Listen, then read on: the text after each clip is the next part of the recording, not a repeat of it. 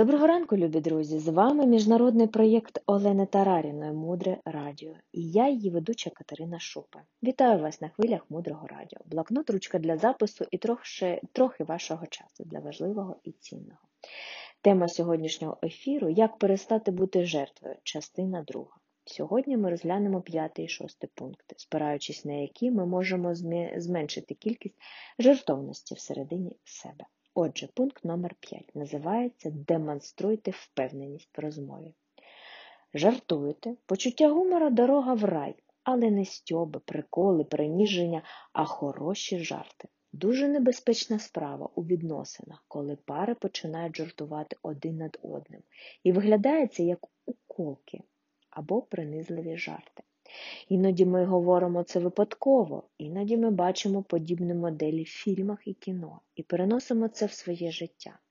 Але це дуже небезпечно. Якщо ви бачите це в спілкуванні ваших друзів, зверніть їхню увагу на це, тому що коли ми принижимо один одного через жарт, ми робимо це своєю свідомістю. І потім цією ж самою свідомістю, цим же самим мозком яким я принижував одну людину, я його використовую, коли розмовляю вдома зі своїми дітьми, зі своїм партнером і най... найтрагічніше з собою. І тому в нашому житті взагалі не повинно бути людей, яких ми принижимо і критикуємо.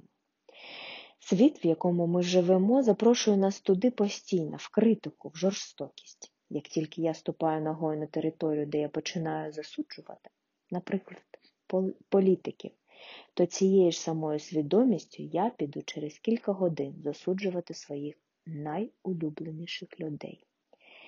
І наші відносини зіпсуються, тому не потрібно любити політиків, якщо вони вам не симпатичні, але засуджувати їх не потрібно, це 100%.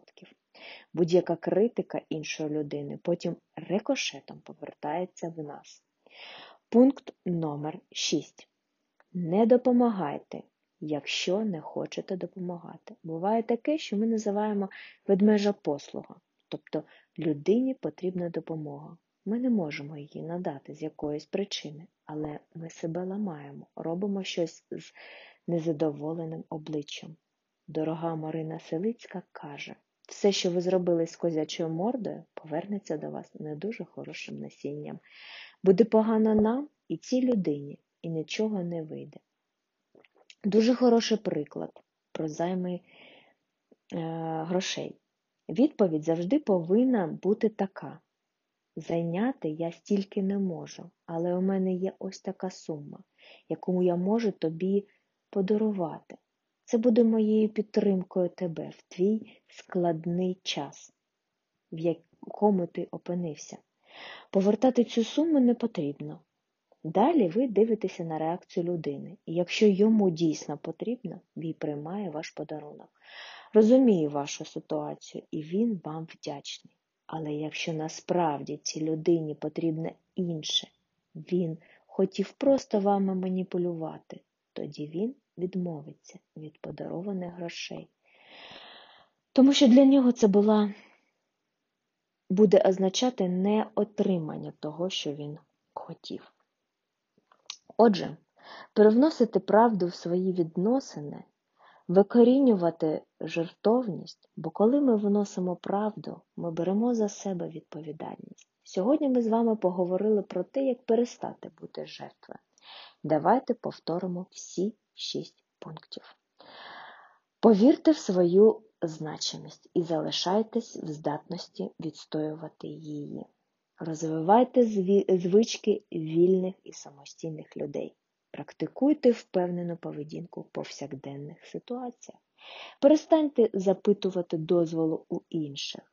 Демонструйте впевненість в розмові. Чи не допомагайте, якщо не хочете допомагати. Далі глибше. Залишайтесь з нами на хвилях мудрого радіо. Мудре радіо це проєкт, створений під натхненням дорогої Марини Селицька.